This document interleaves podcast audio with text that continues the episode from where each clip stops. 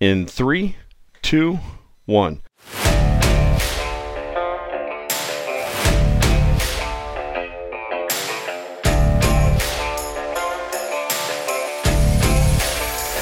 I'm Ryan Callaghan, host of Cal's Week in Review, Director of Conservation at MeatEater, and this is the Prairie Farm Podcast.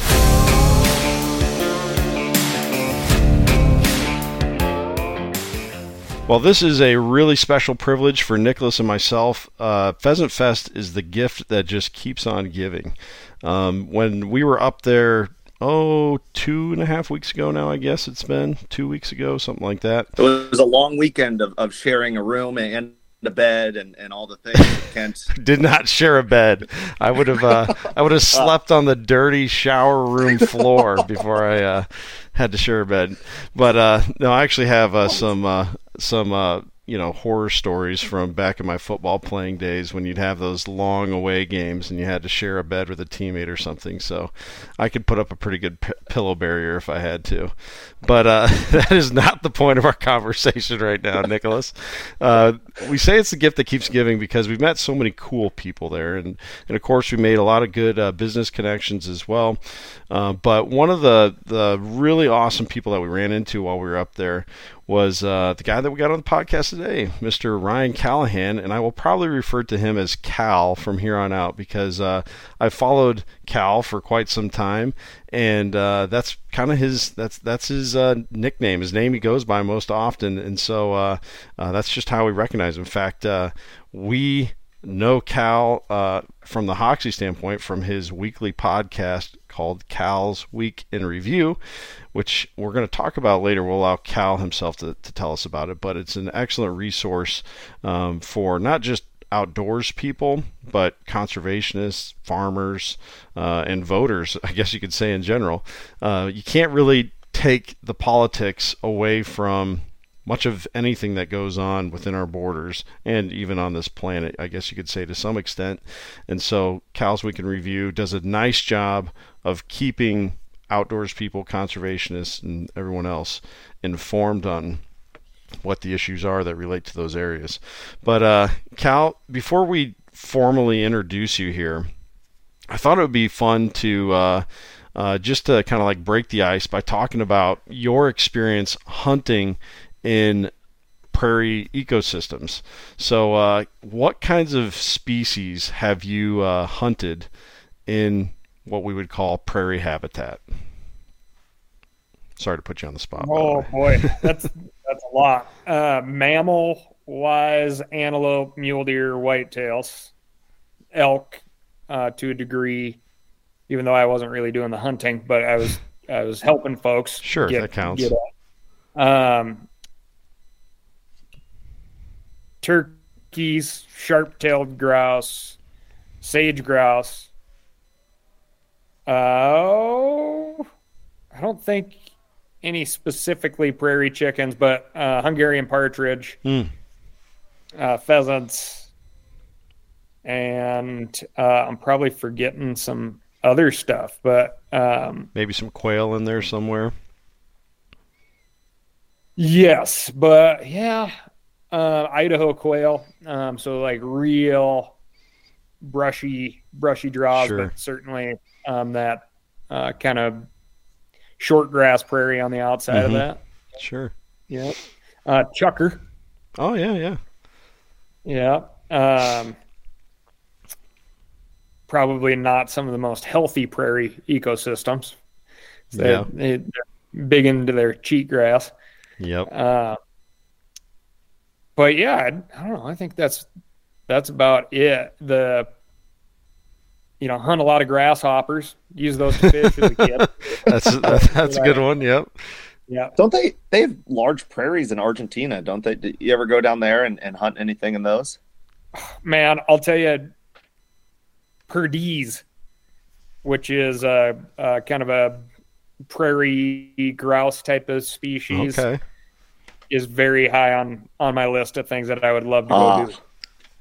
Yeah, Cool. That's yeah, awesome. But uh, I have uh, a bird dog snort, who is very talented uh, in the upland bird side of things. yep. and I, boy, it'd just be heartbreaking to travel someplace and hunt without her. so so anywhere Snorticus is allowed to go, uh, Cal Cal will be there hunting, right? Well, motivation is way higher. Yep. Way higher. Um, yeah, I, I was talking with some folks who uh, hunt grouse on the Big Island of Hawaii. Oh, that's Uh, awesome. Yeah, and they have um, some different um, a partridge species over there too. Hmm. I didn't even know that. And I was like, "Oh yeah, get just got to get the dog over here." And they're like, mm, "It's pretty hard to get a dog to Hawaii." I'm like, "Take a boat, whatever." they have a port, don't they? A Yeah. cruise line for two, just Cal and his dog. But ev- I mean, everybody's like very into their dogs, right? Well, oh, we got kennels full of pointers over here, yeah. and I'm like, "Well, that's uh, not nearly as much fun for me." Yep. So, Man, talk about loyal dogs. We got a loyal man over here. My goodness. Yeah. oh man, yeah. Once you start, uh, you know, kicking butt with your dog, Mm-hmm. it's just yeah to break up the team Yeah, it's just not is right. very hard and and the the clock's ticking right you only have eight nine real hunting seasons with with a dog so Yep. goes goes by pretty quick Yep, that's uh that's a good point. You know, what's funny about that is so I was talking before the show that I started hunting as an adult, and one of the reasons I got into hunting is because my wife and I we uh, purchased, I guess you'd say, adopted a uh, Brittany. And uh, when I did that, I was, you know, I was already interested in hunting, but I hadn't gone hunting yet. And the very first time I ever hunted was with my Brittany Theo. We we, we kind of learned it together, and uh, so I, I get that for sure. You you feel that that bond there and that that teamwork that goes between a uh, handler and their dog. It's uh, it's really special, and it you know it carries you into new country all the time. But no, that's that's awesome to hear that you've hunted all those species. The, the reason I asked that question is because it paints a picture for just how diverse prairies are. Um, there's an author who uh, uh, used to be a professor at the at Iowa State University, and he wrote a book. He took like a year sabbatical, and uh, he just spent that whole year uh, researching the game that would have been living here in Iowa, uh, in the pre-settlement in pre-settlement Iowa, I guess I should say. So post Ice Age to you know 18 whatever when people really started, you know European descended people really started flowing into the state. What all was here, and uh, the name of that book was "A Country So Full of Game," and it just I think that sums it up well. You know, prairies are the are you know every ecosystem has its characteristics that define what it is, but you'd be hard pressed to find an ecosystem that is more teeming with life. Um, I think there's some there that are equivalent. You know, you go into the rainforest and you see all that diversity, um, but here in our prairies, you can see all kinds of different critters. Um, that's those were just mammals and and uh, birds. You know, think of all the reptiles, insects. Uh, just it just starts to uh, Yeah. you know go off the charts for the amount of life that that you can find there. So uh, it was cool to get that rundown, and uh, you know I think that's probably where we should start off our conversation here as we continue introducing Cal. So um, uh, Cal. Uh, as he, as you will hear in the intro to this episode, or as you heard, I should say, uh, he works with MeatEater. Meat Eater is a uh, company out based in Montana that uh, you know, I think most people probably just associate hunting with, but really it's all things outdoors that they're covering. And, uh, you know, so you got the fishing side, you definitely have information there for gear needed for like hiking, camping. Um, and then uh, the part that really uh, sets MeatEater, um, you know, in a different class than I think most hunting media or outdoor media groups is the, the food side of it and the conservation side of it there's a lot of uh, information there that and and those are broad enough umbrellas i guess you could say that you can pull in all sorts of other interesting things like you know history and uh, anthropology and and uh, uh, you know cultural differences things like that from around the world especially with the cooking component. And so uh, just really appreciate everything MeatEater does. And uh, Cal is is right there in the thick of it with them. And as we said, he does host the weekly podcast. Um, and uh, before that, though, Cal, you worked with First Light. Is that is that correct? Before you were with MeatEater. Yeah, yep. So I was the the first employee at, at First Light. so the two founders and myself. And uh, yeah, that was pretty pretty wild ride. Mhm. So building building that thing up. yeah. But, um, because there were three of us all working at full capacity, I was able to really get some good conservation ethic fully established in that brand before uh, we had too many cooks in the kitchen Sure. Mm. right so Yeah. it was more of uh, catching up at the end of the week and being like so i did this this Mhm. week Yeah. it's already done nothing you nothing you can nothing you can say about it now. yeah no, that's yeah that's good. So would you say you like growing up you had that strong conservation ethic?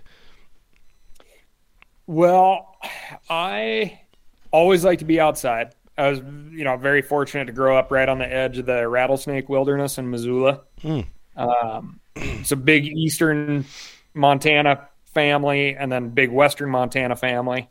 And um, my mom's side's all eastern Okay. and my dad's side's all western. So, um, you know, splitting time between the two, there there was like your big prairie ecosystem. Yep. And I mean, to this day, like a dewy morning in the sagebrush and the prairie Mm-hmm. is just like the most nostalgic smell. Oh, that's cool. Like, like I am just like hundred percent Hmm. home. I love it. mm-hmm. And um, yeah, man, picking up snakes and lizards and everything else, right? Like growing Yep. up, that was awesome. And then on the western Montana side of things, you know, like big fishing, like trout fishing, fly fishing culture, and started guiding fishing over there. And then uh, the first outfitter that I worked with, he had the same thing. He had a western operation primarily for elk, and then he had an eastern Montana operation that was antelope, deer, um, lots of uh, bird hunting Mm-hmm. by proxy of going after the the plains mammal species. So, um, super super good, good education that way, and really got to see the perspective of people who chose to make a living guiding on these public resources, Hmm. and the landowner side of things Mhm. on the agriculture side. And this was at a time when we were it was it was more often like the the places that you ran across they were pure agriculture right. Yeah. businesses Yep. right and so if you knocked on the door and said hey i have an antelope tag they'd be like kill all the antelope You're doing us a service. yeah yeah it was it was that i mean you would hear that more often than not wow. Um, same with elk. You know, it's like you know, lots of competition for uh, grazing forage for cattle, or Mhm. knockdown fences, or whatever the, the gripes are. You know, Yep. um, but yeah, and then I, I guided out of Glacier National Park, uh, guiding whitewater and fishing up there, Okay. and so you learn a lot about the park and um, and rub elbows with a lot more like Forest Service employees and Mhm. and so the conservation side of things was certainly uh, part of the education because you always had to know your fishing and hunting regs regulations backward and forward Right. and I just never was one of those people who was like, "Well, this is stupid. Why should this exist?" Right. Right? Mhm. Yeah, yeah. And it was a time when seeing a grizzly bear track was super interesting, Hmm. and Yeah. seeing a bear a year was way cool. Yeah. And there were plenty of people in Western Montana that you know, had never even seen an elk, right? Sure. So, um, a grizzly bear was just like this amazing thing, and and now, you know, the grizzly bear population has rebounded so well that you see them Yeah. way more frequently.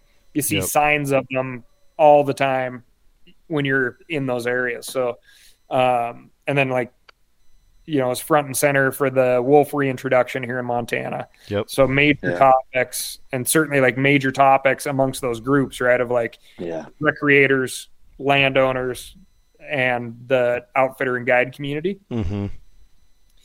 And yeah, I was working in the Frank Church Wilderness for probably like a month and, and came out of there. And I basically grew up in the grew up in the Bob Marshall Wilderness, but was coming out of the the Frank Church Wilderness and ended up going to because there was free beer, a backcountry hunters and anglers meeting in Missoula Very and cool. uh, you know started learning about the fact that there's like some organized forces that want to get rid of wilderness yeah. and all their reasons for getting w- rid of wilderness was just so contradictory to literally how I was earning a living like taking people into wilderness areas Mm-hmm. and watching them just be like blown away Yep. by how cool everything was and and see like real life change perspective change on you know the, the what a wilderness area was um, these big remote places in the western us and 100% of the time people come out of there with this like i said like life changing appreciation for Yeah. this trip that they booked because their buddies wanted to go Yeah. Yeah. Right? Oh, it was kind of expensive. Yeah.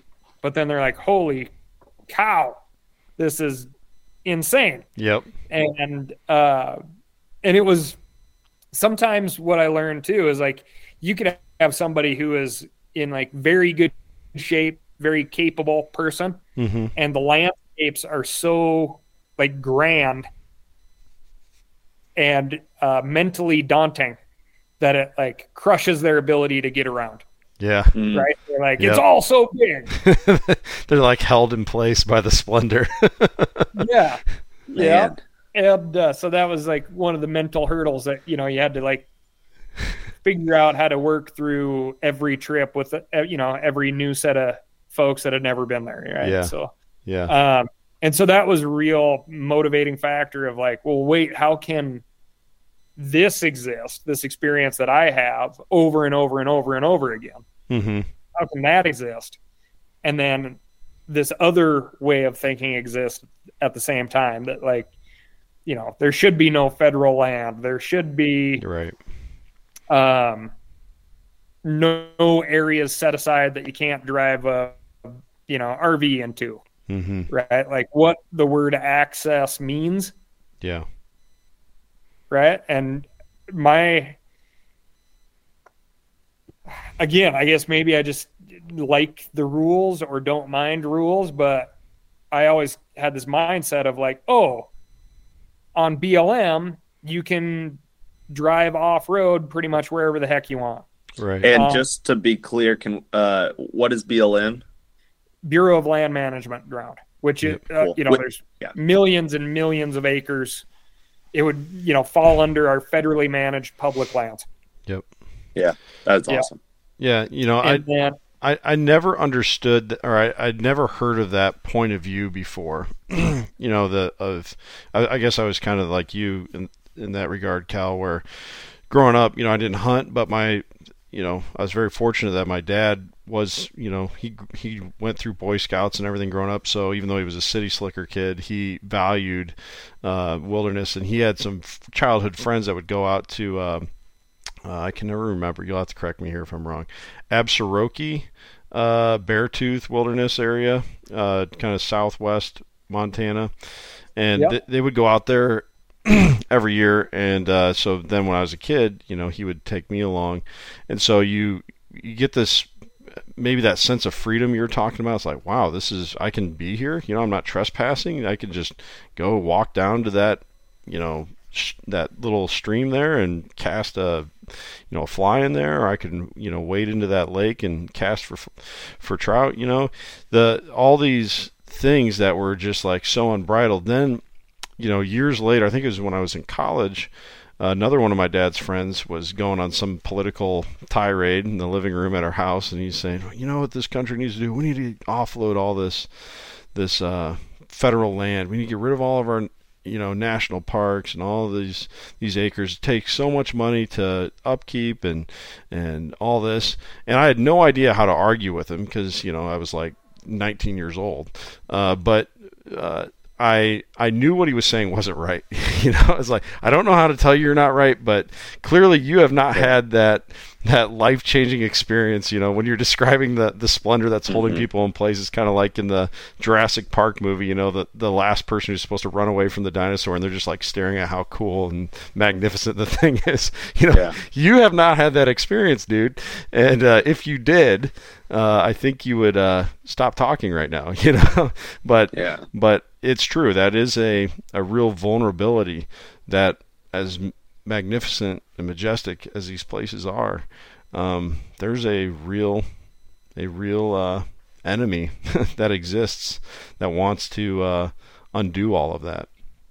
Another thing, I mean, if we could just accurately paint a picture of what it would be like if all of the United States was a monolithic agriculture, like do that for 40 years and see what your water and, and your air is like you know what i mean? If you could, if you could possibly paint that picture for people and let them know like hey just so you know the gulf of mexico that the dead zone is the second biggest in the world only beat by china who's famous for their pollution output uh, that's that's us in the midwest. That's our agricultural output. And and now agriculture is for sure needed. Without without it we don't even have uh, uh, we don't even have civilization. You know, that was the dawn of civilization was being able to uh, do that. But um, I think, uh, sorry, can you guys hear that horn in the background? No, they have a practice tornado thing here in, in the small town where I'm from every single day. Life in Iowa, Cal.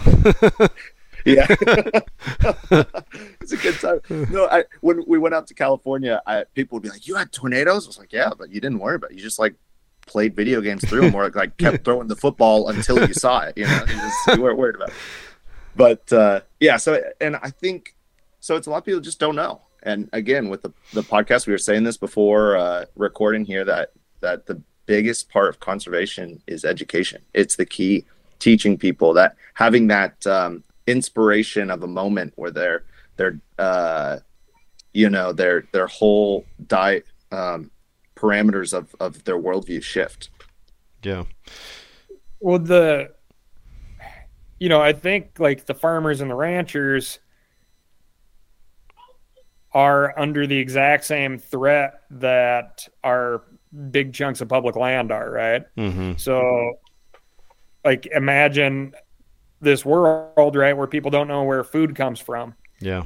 And that land um, even though it's needed for food production, is so socially devalued that there are no programs in place for you know tax breaks in order to keep that land in production instead of selling out to a developer or no uh, permanent conservation easements for the same reason.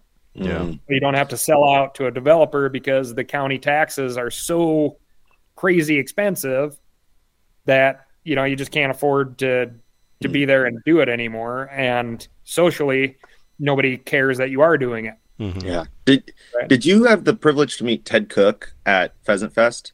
Oh yeah. He yeah, is such a cool guy, guy we had an interview with him and such we just cool talked guy. about it has to make sense for landowners. Like what if, if it doesn't make sense for landowners you know what are you going to do? But if if the people don't care about it, then the government doesn't care about it. The government's not going to give money to something that's not, you know, they're trying to represent their people well. And so, yeah. Yeah. And that open space, I mean, th- there's no question that there is a, a real divide between like wildlife friendly farming, yeah. wildlife friendly ranching, mm-hmm.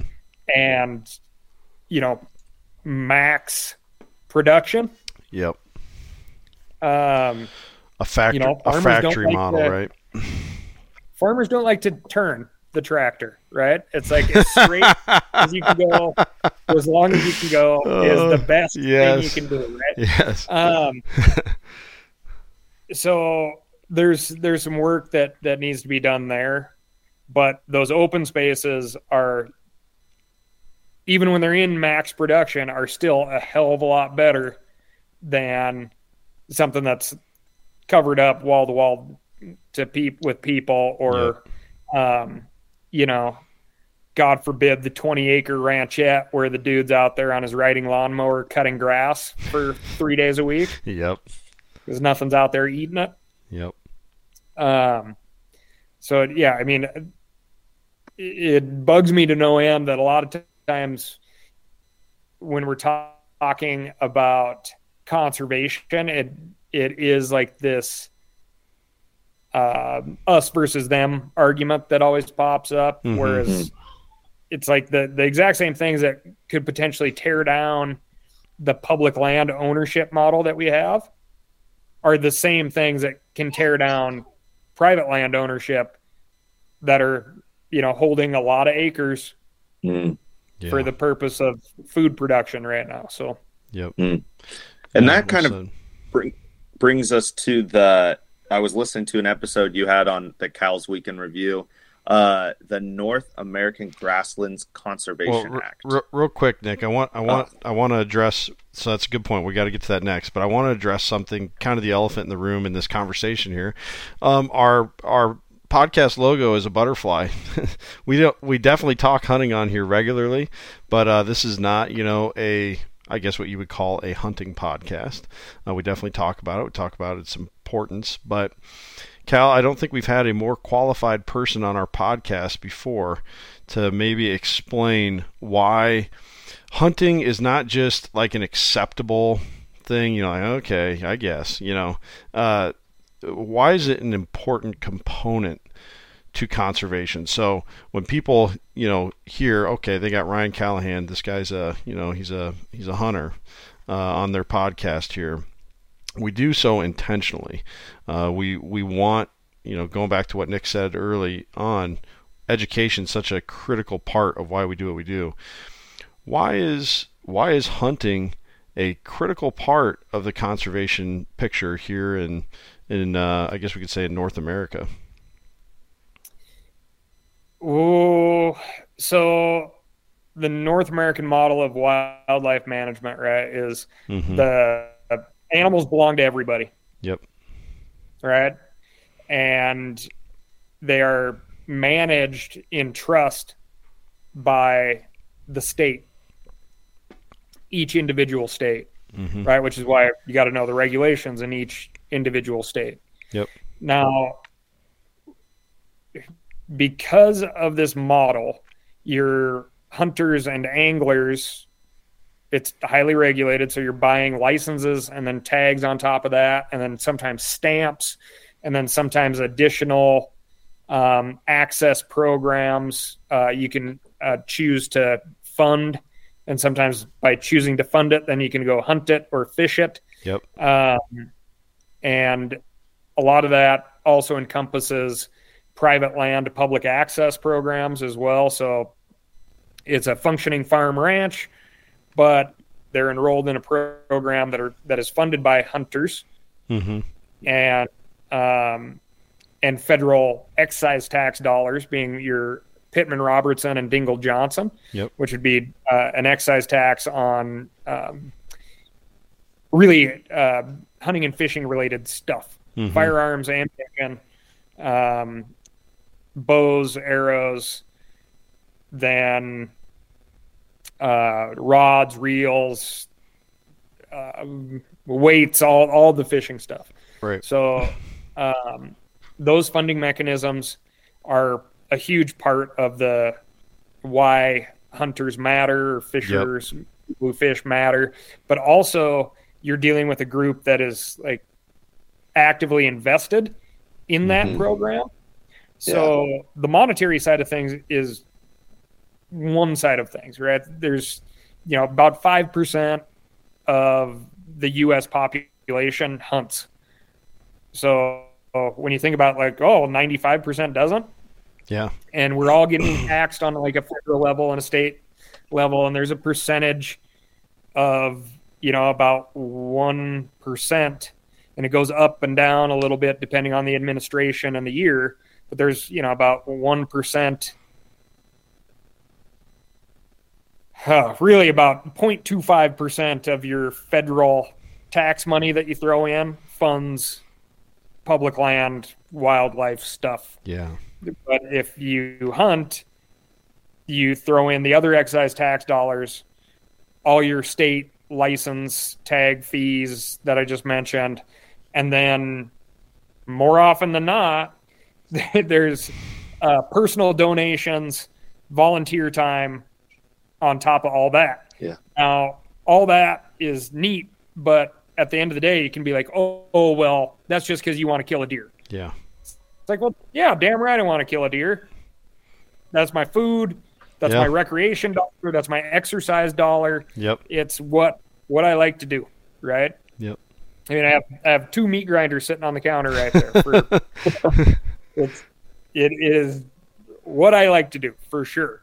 But at the same time, in order to make sure that there's a good enough habitat structure that provides a certain level of opportunity, quality opportunity, that I need to invest my time to go out there and hunt deer. Well, that habitat supports everything else. Yeah. Just like if you're looking at habitat for pheasants because you like to hunt pheasants or black bears or mountain lions or whatever, in order for that animal to be prolific in numbers that are harvestable, then that ecosystem needs to provide the food, water, shelter for that animal Yeah. throughout the entire year, not just hunting season. And what, you know, is often overlooked is hunting season is a very small amount of time in the year Yep. and that habitat has got to exist for the rest of the calendar year. And during that time, it's producing, you know, an incredible amount of pollinators, invertebrates, um, habitat for small mammals, reptiles, all the other things in the ecosystem, so that when you do get your one or two weekends of the year to go out and pheasant hunt, you have a reasonable expectation of at least having the opportunity to get a pheasant. Yeah. And if you don't shoot your shotgun throughout the year, you're probably going to miss the damn thing anyway. That's a good. That's a, there's a good little hot tip in there from Cal. You should probably get out and shoot every once in a while. you should get out and shoot. Absolutely, rifles and shotguns, man. They all all need practice. And when you're buying And- and when you're buying those uh, extra shells, then you're uh, putting more money into Pittman Robertson too. That's that's the deal. So, um, and what a lot of people don't understand is that tag in your pocket does not represent a dead animal. Mm-hmm. That's It yep. represents the opportunity to try to get one, um, try to get one dead, and that Yep. doesn't happen all the time. I got a pillowcase full of tags people would kill for that are unpunched. Yep. They, they have never been attached to an animal because I did not get them. So, um, and that that's that's you know a, a brief outline of a system, right? So these animals are not put out on the landscape for our uh, enjoyment or our food. They are the habitat is built, preserved, protected, and promoted in such a way that that habitat grows that life along with a ton of other life that can be enjoyed by everyone. Yeah. And so I have a very hard time believing that that system that benefits everybody would still be in place if it weren't for people who hunt and fish because you know like we mentioned earlier you cannot look at a prairie or a lake or a stream the same way if you've ever hunted or fished. Yeah. Like when you're out there Mhm. and you're looking at it from the perspective of somebody who fishes or even kayaks or whatever, like you just look at a river in a very different way. Yeah. Like because you are interacting with it in a very different way. Yeah. Uh, and those those are the people that are going to step up and call their elected officials, email them, show up, testify in public hearings because they're fully invested in those landscapes. Yeah. And it's no different than uh, somebody who farms or ranches who, you know, unfortunately have to occasionally stand up and, and validate why they exist as well. Yeah. Yeah, very well said, and and uh, man, I, I I couldn't expound on anything Cal said. it was it was perfectly summed up. Hunters play a very important role within conservation. That's why we, uh, even though we knew that that would cause probably some controversy on a uh, podcast that has a butterfly for a logo, a very beautiful butterfly, by the way. Nick's wife uh, drew that thing, and it's uh, it's yeah, very- just like in her pastime. that's right. I Yeah, actually showed uh, showed the card off to a couple of people. Oh, Oh. nice. Yeah, well, yeah, because the butterfly's on the card. It's good looking. Yeah. Oh, thank Pa- you. I'll tell her. I'll yeah, tell yeah. Pass that on to Danielle. That's she's gonna start wanting royalties here though soon. So maybe. Look, last night she sanded mud for like six straight hours, and uh, and I told her I was like, "This is this is the price of trying to be an artist for a living. We gotta we gotta flip homes in the bad pastime." yeah, that's right. Yeah, yeah. Nick is Oh, yeah. living in the middle of a remodel right now, so he he's got a probably a little bit of dust under his fingernails today. But no, it's uh it's true. And um, here's something else I thought of, Cal. This is a little bit off topic, but do you have a hard time throwing away those unpunched tags? I just can't. Like every one of my hunting totes that I have hunting gear in, down in the bottom of it somewhere is an unpunched tag or three, and uh, I just can't bring my. They're so pretty, and they they they serve as like some kind of uh, lesson to myself. Like, well, you screwed up, and that's why you still have that tag there. You didn't shoot your shotgun enough, or you didn't you didn't. Usually, it's a, a rifle or a bow uh, tag that's left in there, but. Uh, do you, ha- do you have that You problem know, too? 400 years ago, it means they just didn't eat. they didn't right. have a pretty tag on punch. They just didn't eat. But they also didn't Yeah. have hunting seasons. That's my one Ah. thing that whenever I start feeling that way, like, man, you let your you let your descendants down today, kid. it's like, yes, but I had to hunt within you know legal hours and and within a, certain dates on the calendar. But but do you do you have a hard time parting with your old tags, Cal? Oh yeah, I mean one, you know, one day when you know I'm like old, er and gray er and too beat up to do it, I'll uh, haul all those things out and look at all the animals I saved, and and also total the the cash investment. That's right. Yeah, don't do that. Don't do that. Have you seen that? Have you seen that meme that goes around? That's like it's a father and son walking through like a uh, like a marsh, and uh, they're like they got you know goose decoys hanging around their neck or whatever, and the dad, you know, the kid like says to the dad, he's like, "Dad, is there any way to become a uh, millionaire by hunting?" And he's like, "Yeah, start out as a billionaire." it's so true. The the money spent, but as as Cal just spelled out for us, that money is is well used. It goes to a very good cause. And in fact, on one of our uh, coffee time uh, Wednesday episodes that we do, we just talked about the uh, feral cow problem down in the Gila, and uh, you know the every uh, state agency has their reasoning, or federal agency in that case, for why they uh, you know remove uh, wildlife in the manner that they do. But once again, you know another money making opportunity there if if allowed if they allowed hunters to purchase tags to to remove that some some feral beef would be an interesting thing to add to my menu. I'm I'm gonna venture to guess that it probably tastes fairly similar to just grass fed beef, but uh, hey, you know, yeah, it's it's a little more. I have some in my freezer right now. Um, I went down. A friend of mine is is one of the professional wranglers uh huh, um, that was hired by a county in New Mexico to remove feral cattle. oh really? Yeah, and I went down there with them. I'll have an episode on YouTube coming out here Oh, I it is. I think er, probably by mid-April. Okay. Okay. Yeah, that'd be good. Yeah. And what what uh, YouTube channel is that? It'll be on the MeatEater YouTube channel, but it, it'll be under uh, the Cal in the Field series. Great So, show. you know, take a bunch of the topics that come into the podcast and then try to go explore them further. Yeah. And uh, so we went down and, and wrangled feral cattle for about three days. And How to taste? um, it, yeah, I mean, it, it's, uh, you know, it's, it's a lean, lean beef. Ah, yeah. lean lean beef yeah um but yeah what they're doing over there in like the gila and apache national Forest is unfortunate because there's a lot of a lot of good meat hitting the ground Yep. but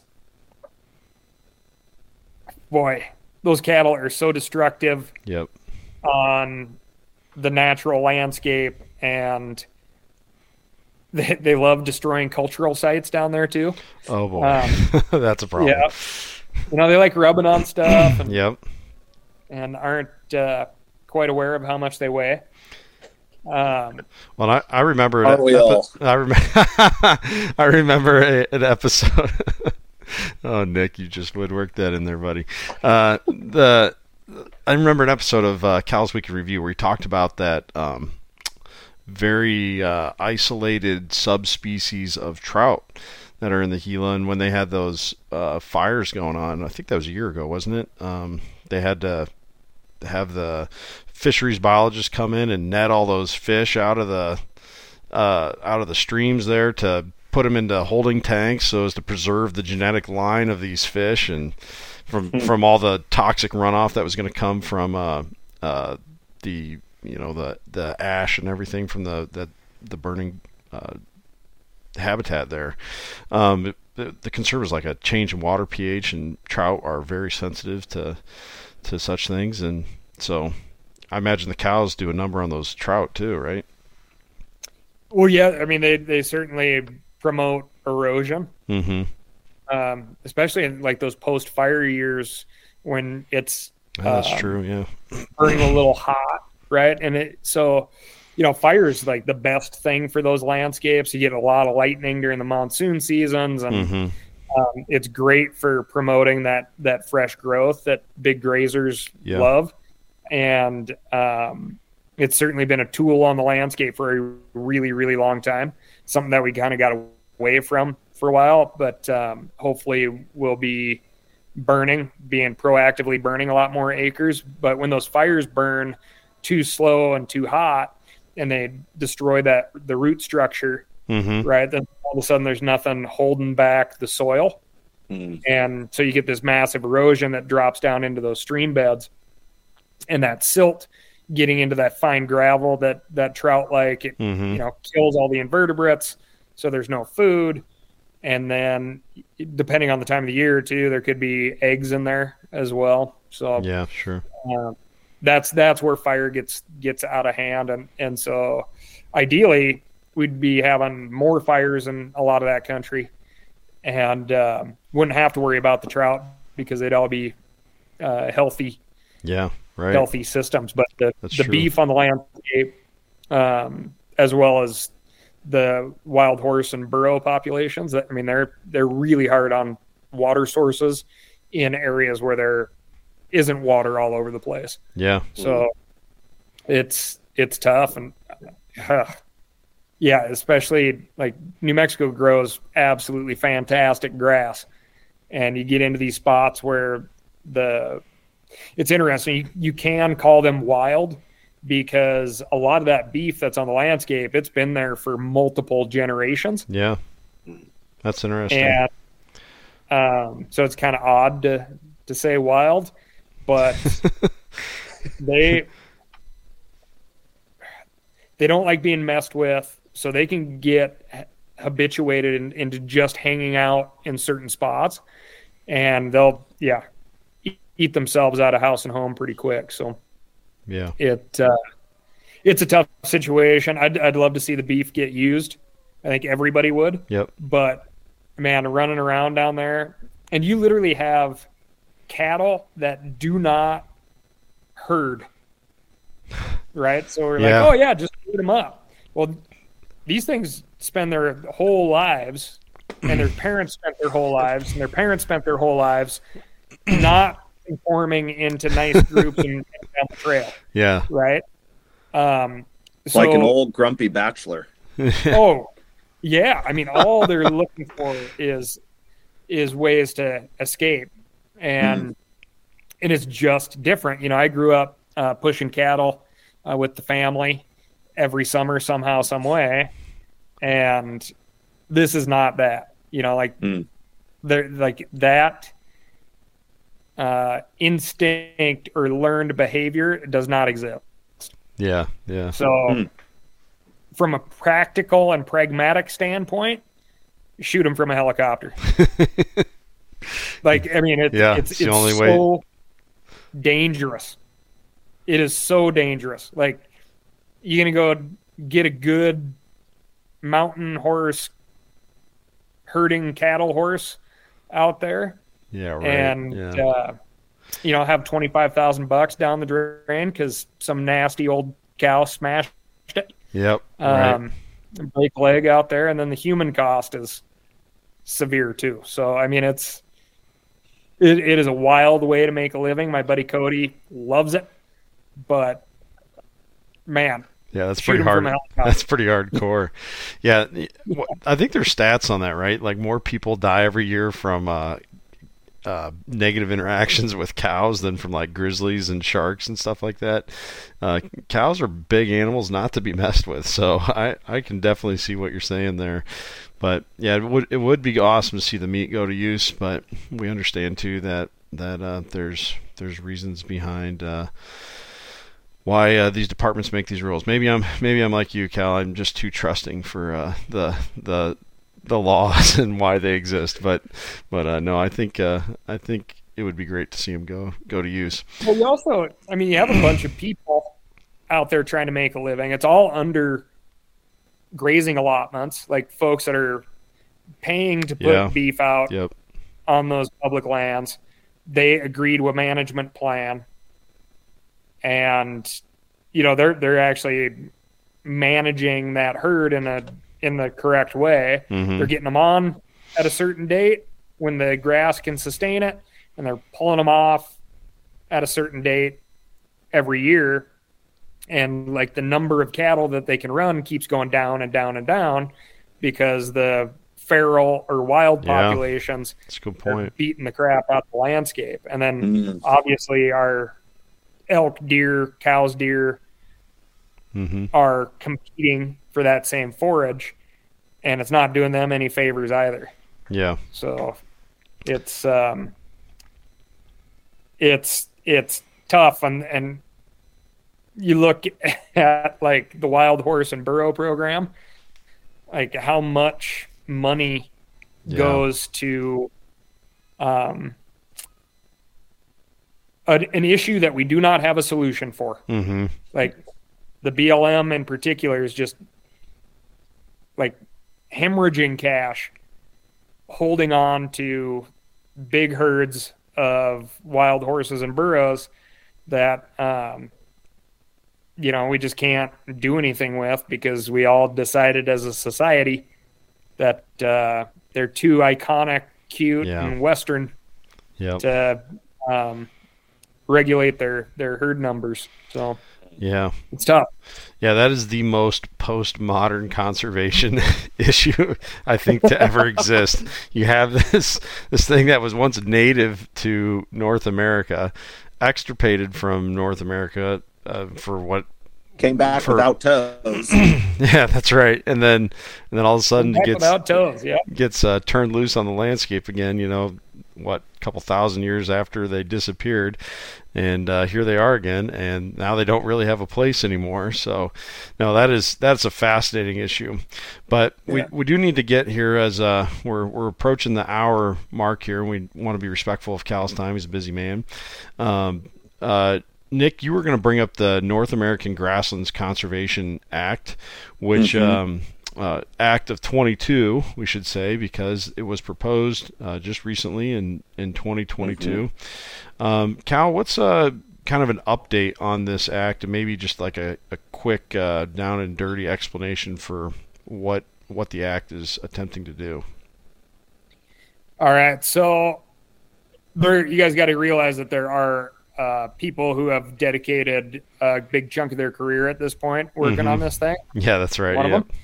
Uh, but the basically this would be a sister program that would go uh, in line with um, the North American Wetlands Conservation Act.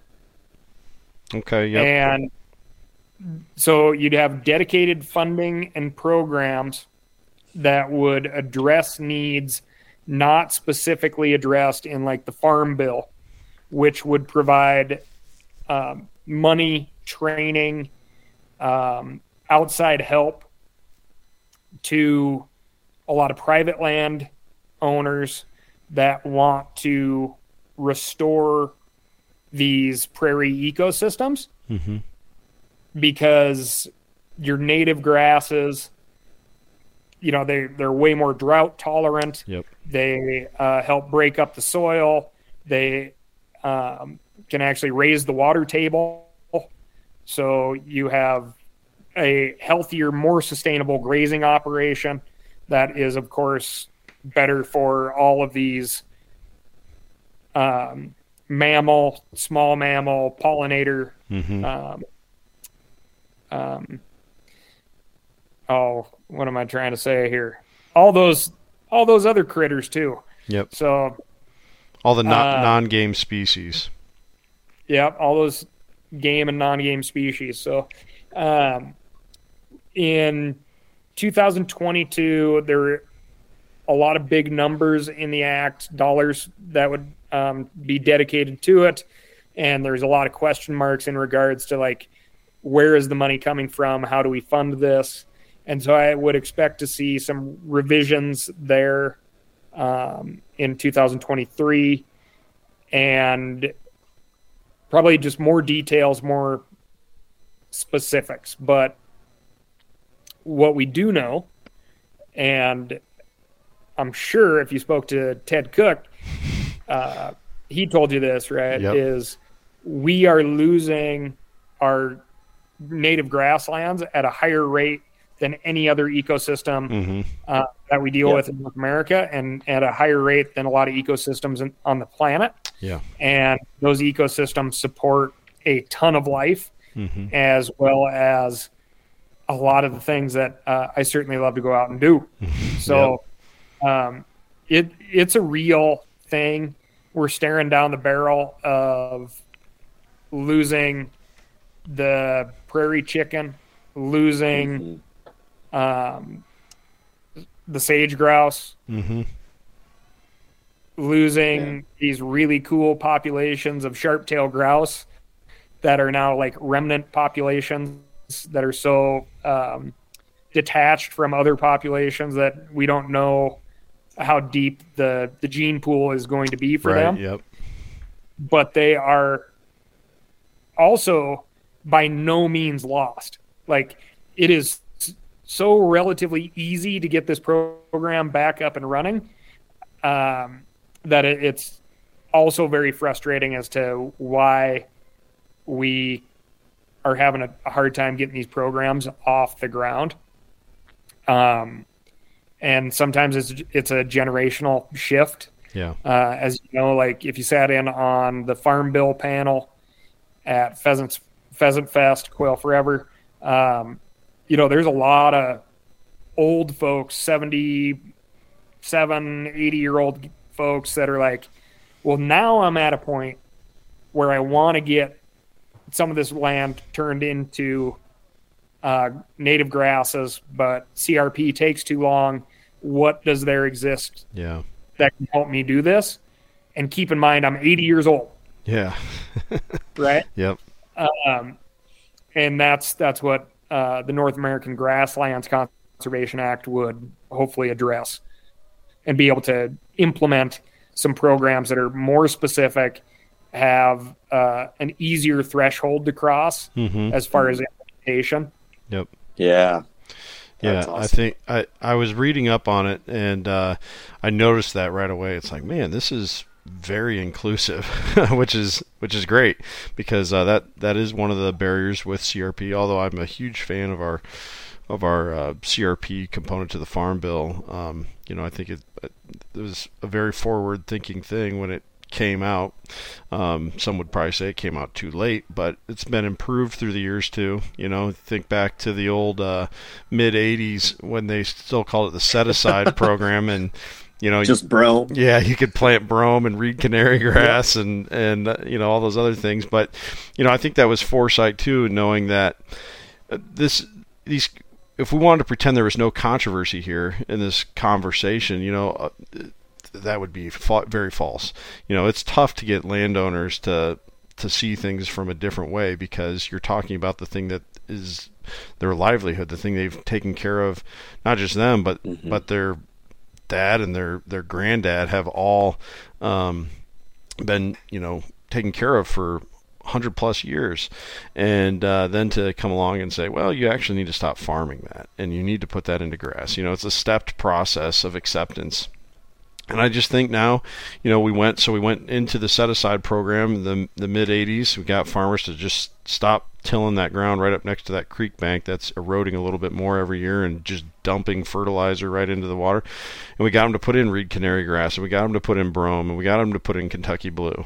Um, but then we start saying, well, actually, if you're going to have uh, get a CRP payment, you need to keep trees out of there. You need to um, you need to have native species planted instead of just any species, and um, you know, so we've we've increased the steps, and I I really think you know, in a way, the North American Grassland Conservation uh, Bill is another step outside of CRP though. So it's it's running kind of alongside of it um, but it's another natural progression that needs to happen for us as a nation um, you know and how we view our uh, our landscape and um, I, I really Well, like like how it's put together when I said like the the various uh, definitions of access, like what access means, right?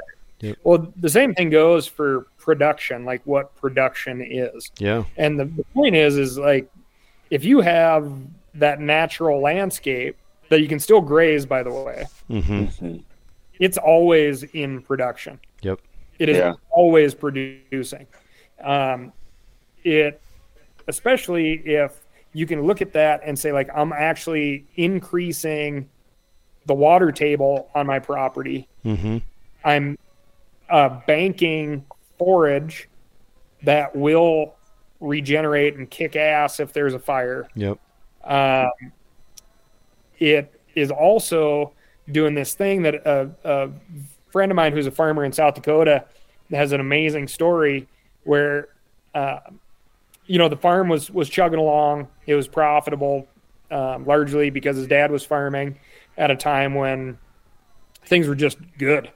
And when he came along, he was on his he was sick of his first career. Came back to the farm and you know just kind of well why do we do this why do we do that why do we do this bugging the crap out of his dad and his dad was like you know what if you can pay the insurance on this place you can figure some stuff out on your own and he just started taking areas that were of low productivity Mhm. and and seeing what they could get paid on. So they have, you know, working easements on intermittent wetlands um, that they they can graze, they can Mhm. farm if they want to, but they can't drain it and tile it. yep Hmm. But now they don't they don't plant those areas because it used to be just like throwing money into a Yeah, hole yep. with their with their seed to sometimes get a return every five years maybe. yep Um, so now they just don't farm it. So they're saving on the gas, they're saving on the seed bill, they're saving on the fertilizer, um, any sort of spraying that they have to do in those areas. And then they started doing it on um, some of their pasture ground for uh, native prairies, hmm and as a byproduct of this, they were making some more money on on the ground. Dad had to turn the tractor, which he hates. Contoured farming. Yep. But at the end of the day, they can see the benefit in their bottom line. And what they couldn't see is the fact that as these um, prairie animals and ecosystems started getting back up and running, the whole place, the whole operation became way more enjoyable for everybody on the farm. So now there's a shitload more raptors, birds, um, lots more butterflies. Uh, there instead of occasionally having deer on the property, um, their white-tailed tail deer population is at like an all-time high. Wow. And, um, they just got uh, prairie chickens for the first time, That's Ever? crazy. Wow, and that is so they cool. just they just showed up. Wow. Right? wow. And so instead of just being like this landscape where all it does is represent work, now the kids, the cousins, everybody wants to spend time out there. hmm And you know, you talk about what's killing the farmer and the rancher is the fact that none of the kids want to come out there and do it Yeah. because it is a ton of work. But now instead of being like, I know exactly what I'm going to see today Yeah. because it's the same every single day. It's not. They get to wake up and be like, "Ooh, I wonder what I'm going to see running the Yeah. tractor." That's today." yeah. That's a good Yeah. point. It's a it's a new opportunity at at uh, tuning into something mysterious, which is, I think it goes back to what you talked about when you were guiding in some of those uh, wilderness areas. That that is what is so romantic about it is the mysterious. You don't know what to expect. You, there's so many opportunities to be have your mind blown, and uh, that was always my favorite part of tromping around at my grandparents' farm. You know, I, I didn't spend a lot of time tromping around in the middle of the cornfields. I went to the Yeah. little the the fence rows and the the old hedge rows and the you know the the unfarmed acres where wild was allowed allowed to exist and uh, just you know spent thousands and thousands of of uh, hours through the years just hanging out in those places and uh, Hmm. I think that that's a that's a good way to, to sum up the the hope that comes from that bill which uh, kind of takes us to uh, our closing point here, Cal. you know, uh, one of the things I like to brag about where we're located here is uh, we're about, uh, well, I am, I guess, right now. Well, Nick is too, just in a little bit different direction. We're about 15 to 20 minutes away from the hometown of uh, John F. Lacey. Good old Oskaloosa, Iowa, is where uh, John F. Lacey was, uh, you know, uh, living his professional career. In fact, I think there's a, a quote somewhere about uh, him where he uh, recalled um, when his family moved from uh, the East Coast. I think he grew up in Virginia or was born in Virginia, and then when he was like, uh, I don't know, grade school age kid, they made their trip over to to Iowa. But um, definitely, as a professional, lived in in Oskaloosa. I might be mixing his story with somebody else, but he's from Oskaloosa. The point being, and uh, that was you know the They honored him well. yeah. Oh, don't don't get me started there, Nick. Yeah, the the Lacey Sports Complex, Cal. Uh, you know how do you how do you reward a great conservationist? Give him a sports complex, man. Pour that concrete, buy that buy those plastic bleachers. But um, no, uh, we need to have a, a native prairie. Actually, I, I told the story. Uh, uh, to to Mark Kenyon on another podcast I do once, and he he, suggested we should put in a uh, native prairie uh, for, in honor of uh, John F. Lacey. But you know that the Lacey Act was a 1900, right, or 1903. I always mix the, the two dates up. But we're basically 120 years removed from the the Lacey Act, and that has helped, you know, save and change the trajectory for wildlife in our country to where we really have a an enviable uh, resource here in North America, not just in the United States, up into Canada as well, where we have all these incredible game species and non-game species for that matter kind of the idea you were talking about when you preserve the habitat for say pheasants you're also preserving habitat for all these other species if we could look forward to 120 years from now what um, what does Cal maybe see? So mix a little bit of realism here with optimism. We try to stay optimistic on the podcast. Our boss, uh, uh, Carol Hawksberg, and he um, uh,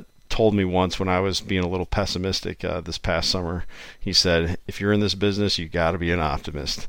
And uh, so, what would be a good mixture of realism and optimism for what Cal sees 120 years from now? What you what what you think we'll see here in uh, the United States as far as our ecological state goes? Okay, realism is you know our population is is ever expanding.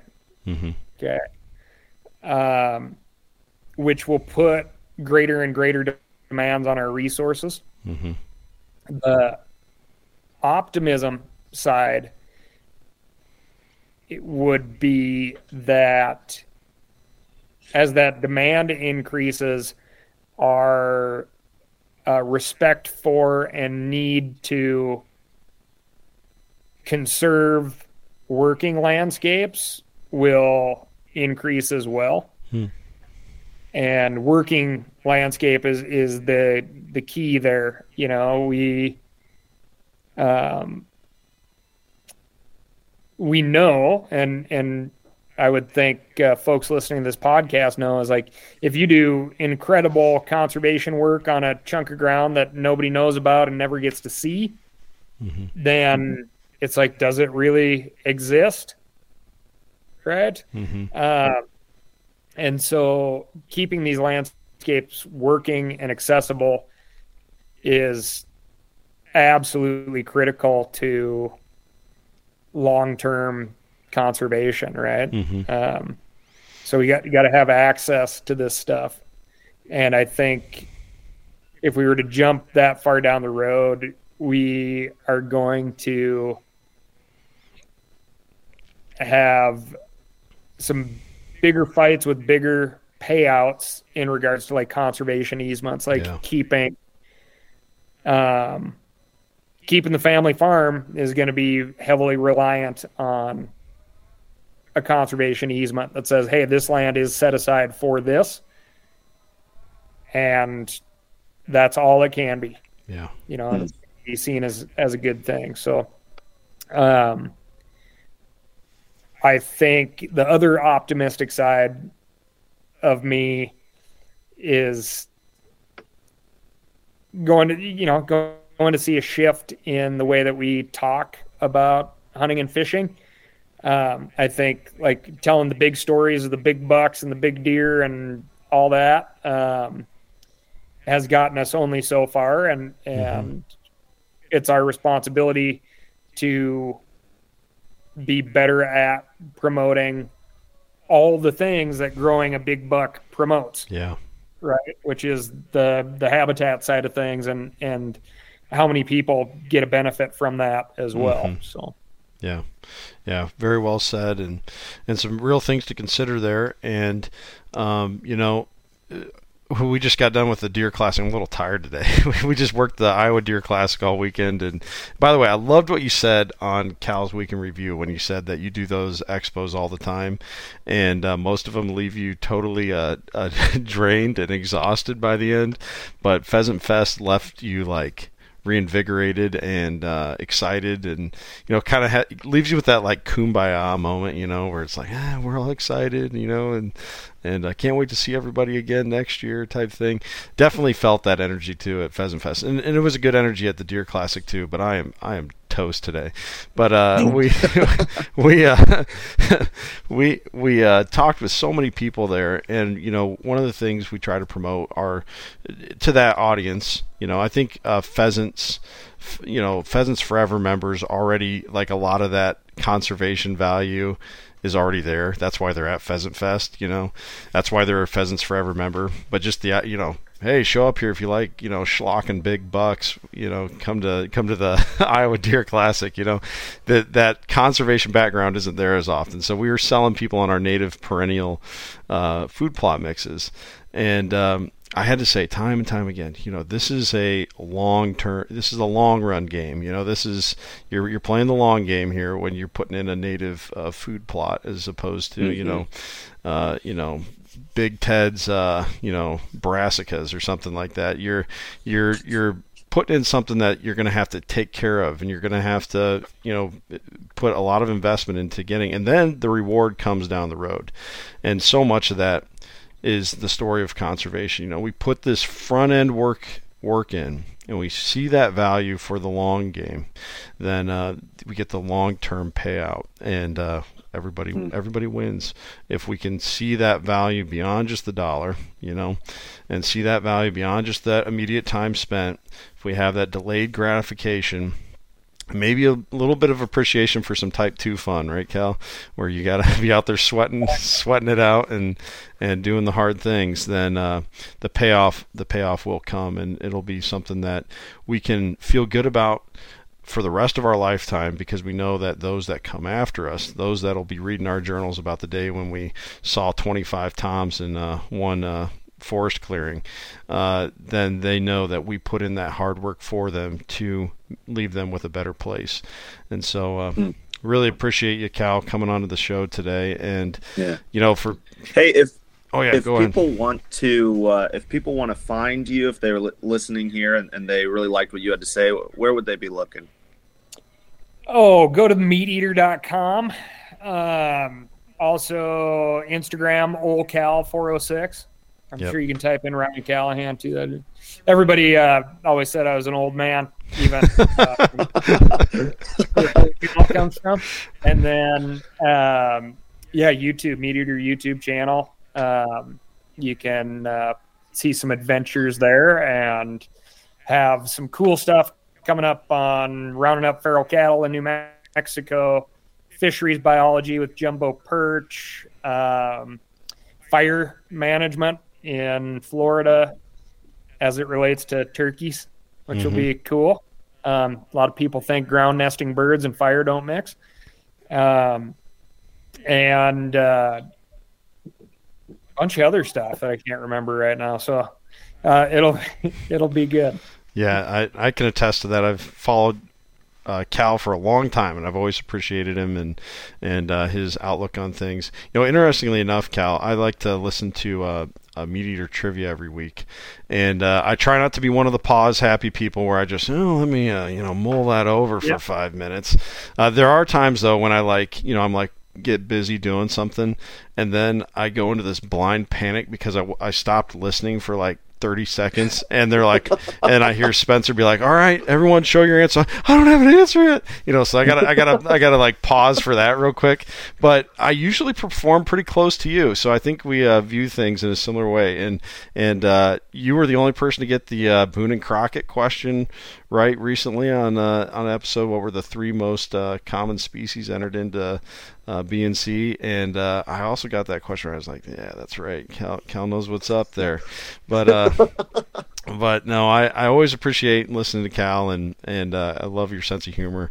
Uh, as Nick said, it, it's it's a very dry sense of humor, and I think it takes a uh, smart person to uh, use dry sense of humor and to appreciate it. So you gotta you gotta kind of play the long game there too. You gotta think about what they're saying, then it hits you, and it's hilarious. So appreciate it, man.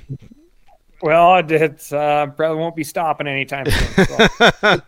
um, but yeah, thank you. No, I appreciate it. Uh, you guys having me on, and um, keep uh, slinging those native seeds. That's right. I, I sure sure appreciate the the thigh high stuff when I find it. So that's right, that's right. And uh, Nick kind of came up with a new closing for us, so I'm going to work it in today, Nick. Uh, this is a, officially the first episode. I like it; it just fits better because we don't always talk about yards. Conservation happens one mind, and I guess you could say one yard at a time.